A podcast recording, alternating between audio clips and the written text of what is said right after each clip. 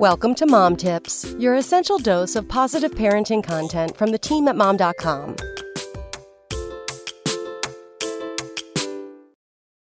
Ever since my daughter turned one a month ago, people keep congratulating me on having a toddler.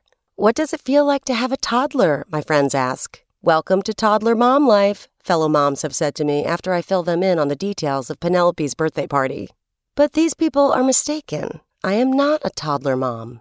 Though my child is definitely not a newborn anymore, and she isn't exactly giving me infant vibes either, I can't say with any kind of confidence that she's a toddler either. She's not walking, and she's not talking, aside from aggressively screaming, Dad, Dad, Dad, Dad, Dad, at no one in particular, at the least opportune moments. Can you call someone a toddler who doesn't even toddle?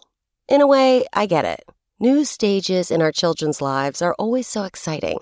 They're learning so many new skills so quickly and showing us more and more of their personalities every day. One of my favorite parts of being a mom is finding out more about who my daughter is and watching her discover the world around her. But that doesn't mean that now that she's one, I have to let go of her babyhood, too. It was hard enough for me to cross over that milestone of her first birthday. I simply can't accept that she is also now a toddler. She just got her first tooth last week. She's growing up, but not that fast.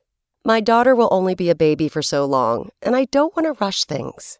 I want to soak in the days when we share goldfish while she sits in her high chair, and the nights when I give her a bath and dress her in footy PJs and rock her before bedtime.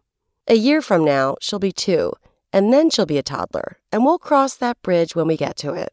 For now, I'm going to hold my baby and enjoy her while she's little and still needs me this much. Come back tomorrow for more mom tips. SpokenLayer.